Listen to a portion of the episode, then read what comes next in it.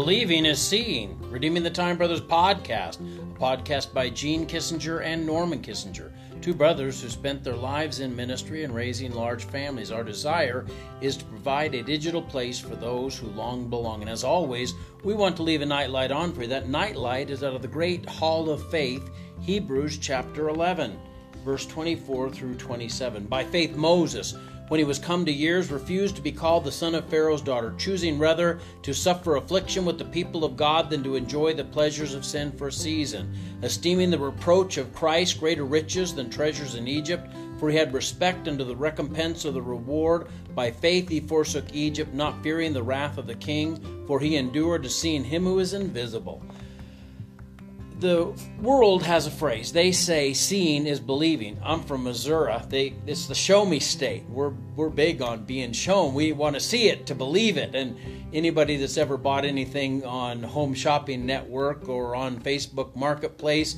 or eBay or Amazon knows that not everything it, that is delivered to you it was is what was promised to you. In other words, sometimes the, the highlight reel for the film is better than the film itself, and sometimes the advertisements are better than the product, and the product ends up being disappointing. So we've come up with the phrase going back in the English to like 1638 or 39 seeing is believing. The Greeks had a concept for it earlier than that, but it's the idea that I'll, I'll believe it when I can see it, when I can touch it, taste it, feel it, when my senses can apprehend it, that's when I'll believe it.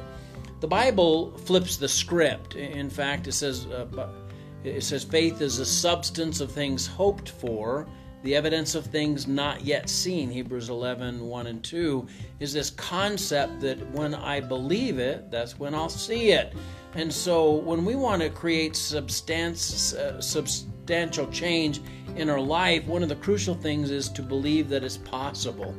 As long as we're living in doubt, we're not going to see it. We only see it after we believe it. So believing is seeing rather than seeing is believing in the spirit realm.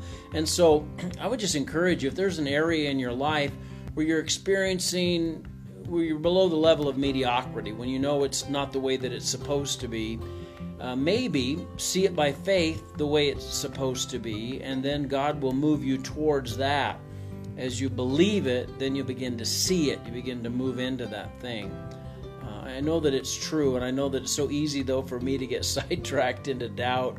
And when I can't see it with my eyes, then I panic and think it's not going to happen. But I can begin to believe it, whether it's a healing of a relationship, uh, financial resource that's needed, um, emotional calm, peace. Um, there's so many things that this is applicable to. When I when I believe it, then I'm going to see it in my life. Let's pray. Dear Lord God, I pray you be with these under the sound of my voice. I know that I was as I was speaking this, there were no doubt people that had substantial needs in specific areas in their life. And I'm just agreeing with them in prayer about those needs and those issues, knowing that you're a good God who loves to give good gifts unto your children. And we want to come to you in faith, asking you to heal our relationships, to make them what they need to be. Lord, to bring resource into our families. Lord, we need that, especially in this time of inflation and all the stuff that's going on around us. Lord, whether it's for a peace that passes understanding when we find ourselves living in turmoil, trouble, and anxiety, we need a peace, a calm to settle over our hearts and our minds. And Lord, I agree with them about whatever this issue is, that you'd bring about your resource in it help them to remember that believing is seeing. Help them to pray until something happens. Push in Jesus' name, amen. Hey, God bless you. I love you, but Jesus loves you so much more. Have a great night.